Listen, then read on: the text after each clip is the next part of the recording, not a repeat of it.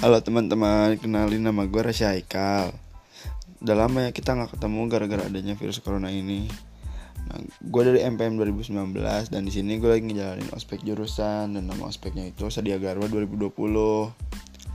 Nah, di ospek ini gue bisa belajar banyak hal, mulai dari informasi dan ilmu yang dikasih tahu sama narasumber, mulai dari perkenalan sama teman-teman yang belum kenal dari satu angkatan, satu jurusan.